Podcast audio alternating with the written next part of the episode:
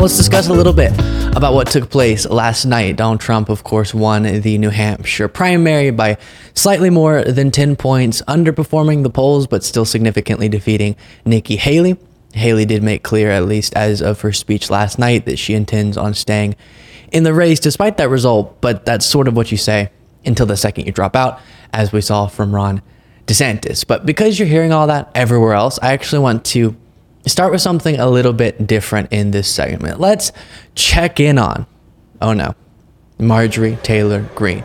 What was she up to last night at Trump HQ? Well, she repeatedly embarrassed herself, I think it's fair to say. And we'll get to that in just a second. We'll also later dive into a few moments from Trump's speech. One that made me nearly throw up. It was so cringy. But first, on Marjorie, I do want to preface this with I was seeing a bunch of people online commenting on how she just seemed to be acting strange in these interviews, possibly, you know, celebrating the Trump victory a little bit too much. And I like to keep this show about substance, so I'm not going to go there.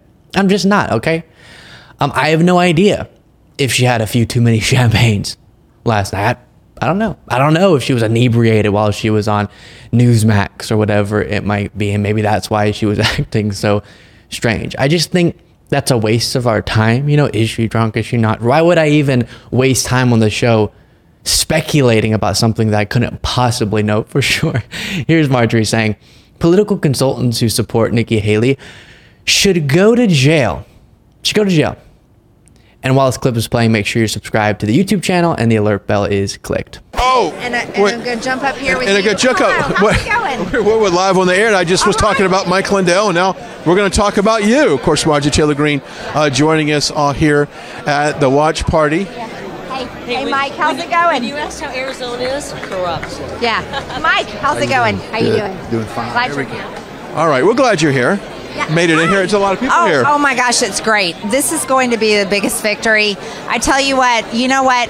Nikki Haley may not drop out after tonight. She might be dumb enough to go all the way to South Carolina, where she will be defeated and it'll be embarrassing. But we just heard an interesting statistic, Brian. This primary is over with. Can you imagine being a donor and lighting your money on fire like that? Donating to Nikki Haley, begging her to stay in the race. I mean, these political consultants, they should go to jail for continuing this campaign. I mean, it is so dishonest, I can't even believe it. You know, obviously she would say she was kidding, but it seems to be that's the new type of MAGA humor. You just intertwine all of your jokes with a little touch of authoritarianism.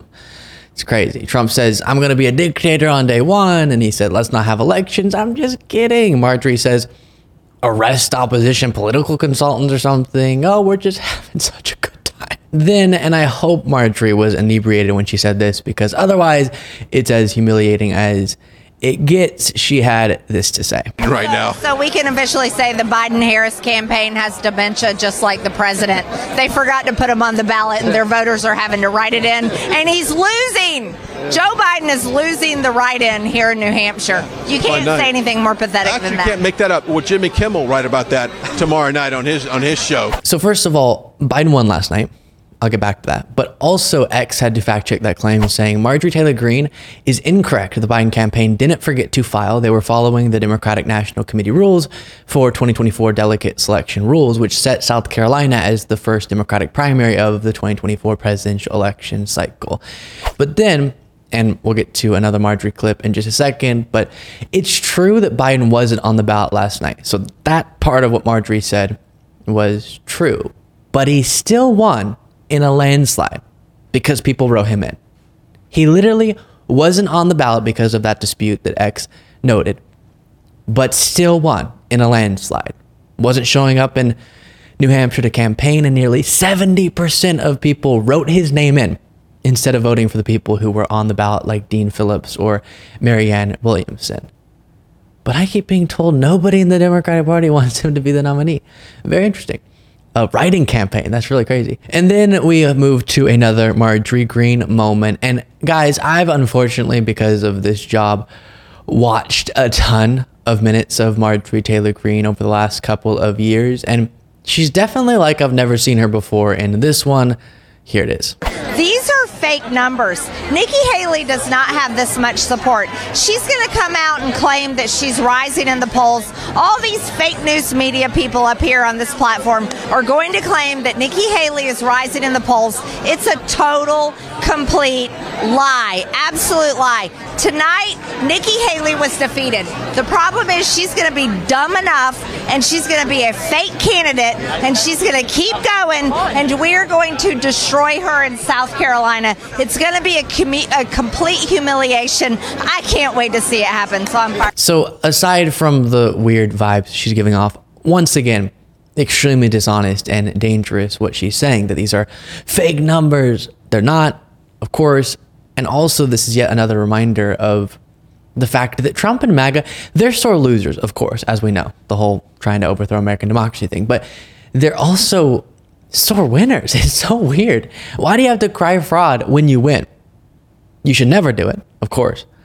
And they're constantly assaulting the belief in our election systems by constantly crying fraud. But you really have no reason to do it whenever you win. It's like when Trump said that undocumented immigrants were the reason that he lost the popular vote against Hillary Clinton. Wild. Then Marjorie earlier in the night, a little bit more on her game, I guess you would say, said this. This is a referendum on the Republican Party, and that's something I'll be saying in my speech tonight. Uh, this is a true change for the Republican Party. It says that not only do we support President Trump, we support his policies. And any Republican that isn't willing to adapt these policies, we are completely eradicating from the party. So it's up to Nikki Haley uh, what she does. eradicating, she says. And this is what people like me have been trying to tell everyone. The MAGA part of the GOP, it's not going to be satisfied until they're the only part of the GOP. And that's what's so dangerous about these next few years.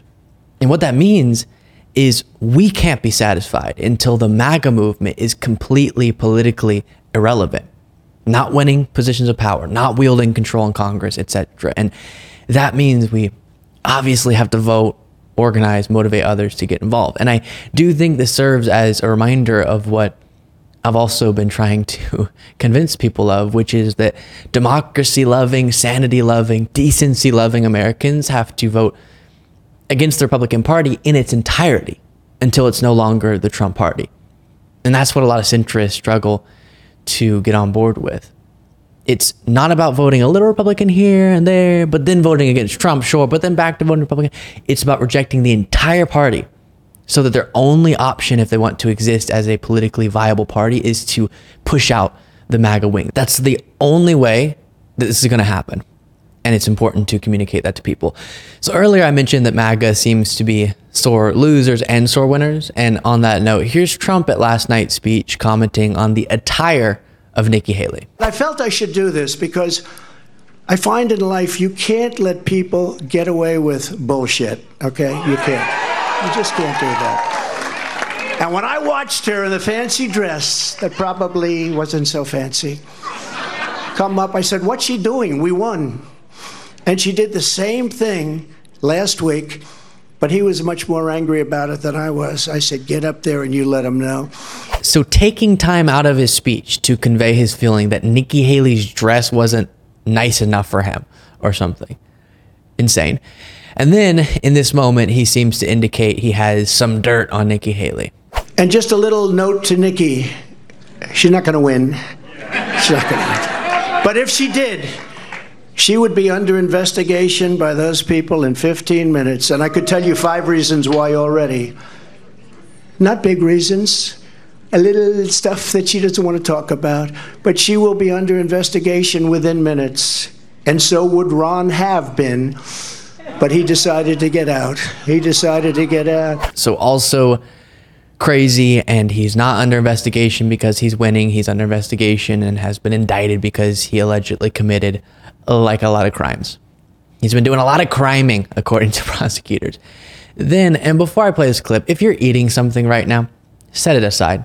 Be careful with this one. It's nauseatingly cringy. Here it is. Did you ever think that she actually appointed you, Tim?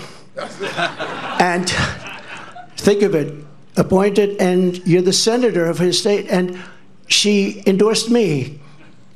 You must really hate her. No, it's uh, it's a shame. It's a shame. Uh oh. I just love you. No, that's that's why he's a great politician. It hurts. It really hurts. Ooh. Tim Scott, this is going to be your legacy.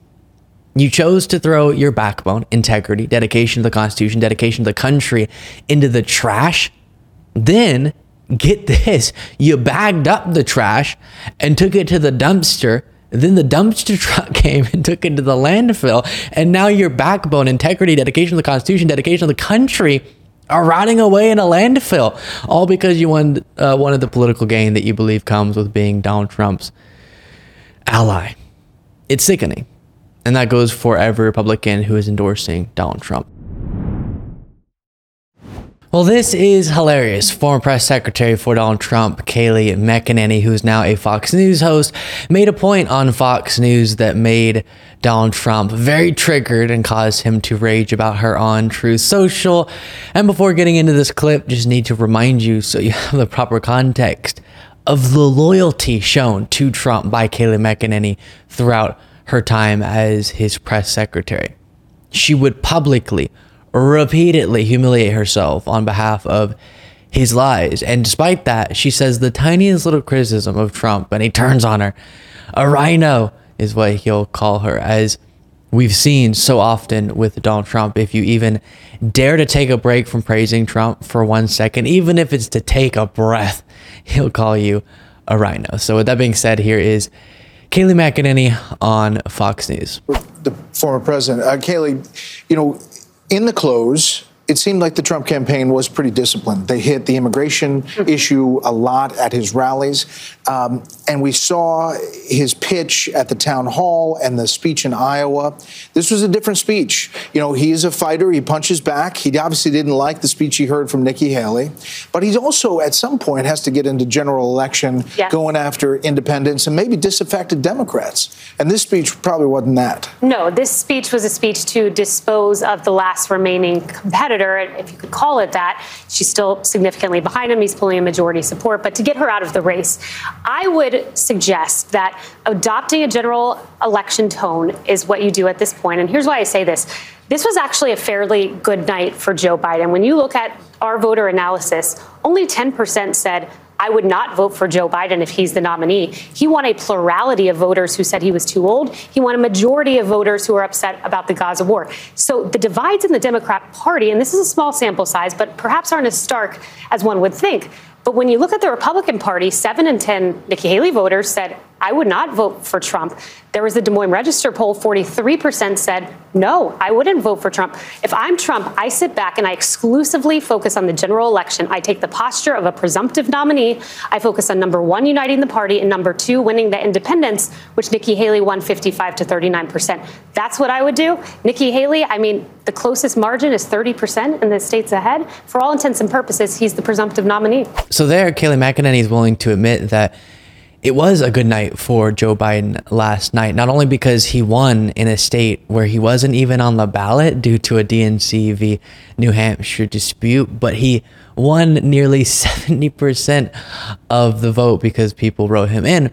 And also, the exit polling yielded really good results as she was walking through in terms of New Hampshire voters' willingness to go out and vote for Joe Biden in the general election. Whereas even though Trump did win easily, there are some bad signs for him. It does seem like there's a somewhat notable contingent of the GOP that will not go out to vote for Trump in the general. And that's the type of thing that can swing an election. And so Kayleigh's advice to Trump was essentially try to moderate yourself and went over the independents and the Nikki Haley voters, etc. And Trump disagreed, writing on Truth Social. I don't need any advice from RINO Kayleigh McEnany on Fox. Just had a giant victory over a badly failing candidate, Bird Brain, and she's telling me what I can do better. Save your advice for Nikki. So, again, someone who eviscerated her own integrity, Kayleigh McEnany, that is, in service of Donald Trump, is now a RINO because of that tiny little critique. Was it even a critique? It was more of just advice for going forward, but that was enough to set Trump off. And As you all know, Trump has a long history of turning on those who formerly worked for him, despite him saying that he hires the best people, then they are all terrible after working for him. And here is a stunning moment from an interview a while back that I've shown before where Bret Baier, another Fox News host, reminds Trump to his face of just some of the people who worked for him and now are not in his good graces. Your Vice President Mike Pence is running against you. Yeah. Your Ambassador to the United Nations Nikki Haley, she's running against you. Your former Secretary of State Mike Pompeo said he's not supporting you. You mentioned National Security Advisor John Bolton, he's not supporting you either. You mentioned Attorney General Bill Barr uh, says you shouldn't be president again. Uh, calls you the consummate narcissist and troubled man. You recently called and uh, Barr a, a gutless pig. Uh, your second Defense Secretary is not supporting you. Called you irresponsible. This week, you and your White House called your White House Chief of Staff John Kelly weak and ineffective and born with a very small brain. You called your acting White House Chief of Staff Mick Mulvaney a born loser. You called your first Secretary of State Rex Tillerson dumb as a rock, and your first Defense Secretary James Mattis the world's most overrated general. You called your White House Press Secretary Kayleigh McEnany milquetoast, and multiple times you've referred to your Transportation Secretary Elaine Chao as Mitch McConnell's China-loving wife. So, why did you hire all of them in the first place? Because I hired 10 to 1 that were fantastic. And as I've said in the past, it's a devastating reflection on one's character when the very act of working alongside them causes people to be disturbed. So many people have walked away from the Trump administration and recounted the horrors of what they saw, and that's an indictment of who Trump is. And then I never understand why Trump's followers just don't care. I mean, I do, they're in a cult, but you know, abstractly, I don't get it.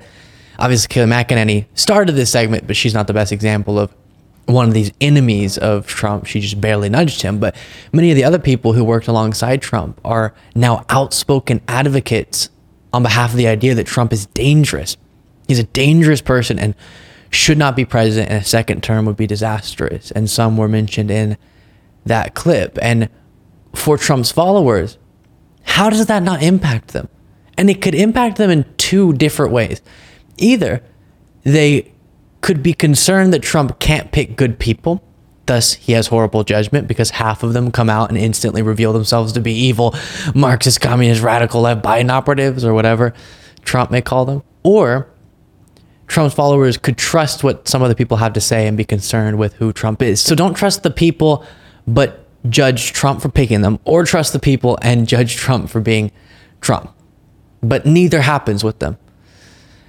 It's crazy. And as an example of what some of Trump's former staffers have to say about him, here are three Alyssa Farah Griffin, Cassidy Hutchinson, and Sarah Matthews saying this. In your mind, if Donald Trump became president again, what would a second Trump term look like? Fundamentally a second Trump term could mean the end of American democracy as we know it. And I, I, don't say that lightly. We all witnessed him trying to steal a democratic election before and going to historic and unconstitutional lengths to do so. And that just shows that he's willing to basically break every barrier to get into power and to stay into power. But also, um, I'm very concerned what, about what the term would actually look like we don't need to speculate what a second Trump uh, term would look like because we already saw it play out. To this day, he still doubles down on the fact that he thinks that the election was stolen and fraudulent. And then his rhetoric has just gotten increasingly erratic. I mean, he has literally called for things like doing away with parts of the Constitution, wanting to weaponize the DOJ to enact revenge on his political enemies. The fact that he feels that he needs to lean into being a dictator alone shows that he is a weak and feeble man yeah. who has no sense of character and integrity and has no sense of leadership. Everyone who is in the West Wing, um, and frankly, a lot of cabinet secretaries, they know how dangerous Trump is. People who have the deepest level of respect for, like my former uh, boss, Vice President Mike Pence, he's seen more than any of us have seen. He knows more than any of us know. And I would just hope in this moment when we are less than a year out from, or basically a year out from the election, that he would think about speaking out more forcefully just about the unfitness of Donald Trump. This is not about politics, it's not about policy, it is about the character of the man who's the leader of the free world. Yeah, because even now, even three years later, almost, you know, there are many that haven't come out who know exactly what you all know or know more. I think it's really easy to paint all of these Republicans with a broad brush and say that they're doing it for you know their own personal ambitions, which I think is a large majority of them. But I think another thing that we have to consider as a factor is that a lot of these people won't come forward, even if privately they'll acknowledge that Trump is unfit or will privately acknowledge that the 2020 election wasn't stolen. It's because they know that they will face death threats, that their families will face death threats. I knew that coming forward and speaking out against Donald Trump, I could potentially face security threats or death threats, online harassment. Despite all the personal sacrifice, um, I knew that ultimately it was the right thing to do. And so I just would encourage others to come forward because it, we're running out of time in order to try to stop Trump from being in the Oval Office again. His campaign theme is retribution. I mean, this is the centerpiece of his campaign. He says, I am your retribution.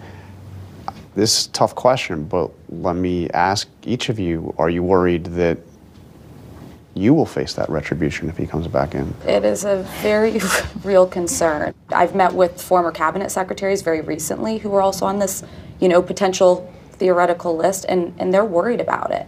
Um, listen, I'll say this with Donald Trump is um, what scares me as much as him and his retribution is the almost cult-like following he has over his most diehard supporters. Um, the, the, the threats, the harassment, the death threats that you get when he targets you, and he's deliberate in targeting, um, is is is really horrifying and has no place in our American discourse. And it's unlike anything I've seen in the decades plus I've been in politics. People who worked loyally alongside him are saying, "We know him. He would end American democracy. He tried to when he attempted to block the peaceful transfer of power, and now he has." If you can believe it, even more horrific plans for a second term. But again, Trump's followers won't listen. I don't know why I'm going to subject you and myself to this, but I am. So let's jump into it. Brian Kilmeade conducted an interview with Donald Trump on his private plane, Trump Force One, it's called. And I don't have some thoughtful analysis prepped for you on this or anything. I just want to sort of live react to this interview. I came across it, and it is one of the cringiest things I've ever seen. It is the softballiest of softballs. I should say the softest of softballs um, when it comes to interviews you've ever seen. And please remind yourself as we're watching this number one, you could never imagine CNN or MSNBC or any quote unquote liberal network conducting an interview like this with a Democratic politician. But it's even more outrageous when Fox News does it with Trump, or if any network did it with Trump, because of who Trump is. And I'll try to contextualize that as we go along, but let's just uh, jump in. Uh, yeah, it is different. It's been quite nice. So, as much as you love this plane, how is it different from another plane you're aspiring to get back on? Air Force One. Oh, that? Well, that's Air Force One is always Air Force One, even if this is nicer. Air Force One is still Air Force One. I mean, it represents something very special. I haven't seen you in a while. You look like you're in fighting shape. How much weight did you lose? Maybe 15, maybe 20. How? Uh, the hard way. I work. I've been no, I've been so busy. Sir, you tried to overthrow American democracy by blocking the peaceful transfer of power through schemes like the fake elector scheme, trying to put together fraudulent electors to get your vice president to count so you could stay in the White House when you lost an election. But tell me about your weight loss. You just work so hard, don't you? busy. I haven't been. I haven't been able to eat very much. I don't. I'm not able to sit down and eat like a person like you. You can sit down and eat. Me, it's a little bit tougher. Because you're always moving. Mr. President, have you thought about, as you look to close out this primary, that this is the last election? This is your third one, but the last? Have you getting retrospective at all? I don't think of it that way. It is, but I don't think of it that way. I think this is uh, just as enthusiastic as I was for the first. Thank you very much. This is a crowded place. And I will say we had tremendous enthusiasm for one and two, far more for this one than I've ever seen before.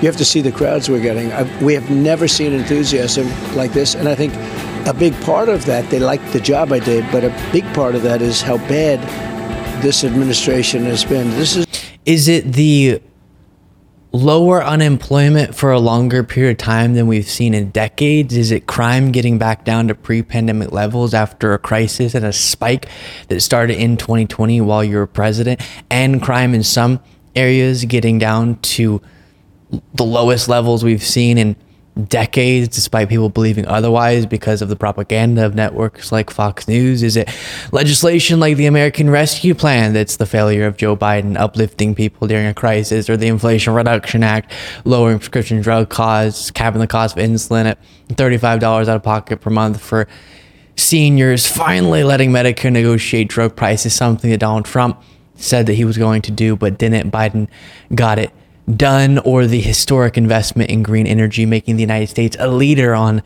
tomorrow's energy, or is it the Chips and Science Act, investing in American manufacturing that makes Joe Biden's presidency a failure, or the PACT Act, expanding veterans' health care? What is it? Is it the economic recovery that outpaced other comparable economies, stunned economists, and flew in the face of the prediction from economists and Fox News hosts who were saying, we're going to see a recession because of Joe Biden's horrible gov- governance.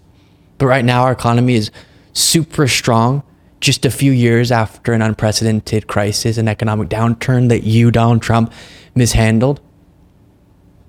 Hmm. I wonder what he's referring to. The worst president in the history of our country. This man is grossly incompetent, and he's going to get us into a World War III.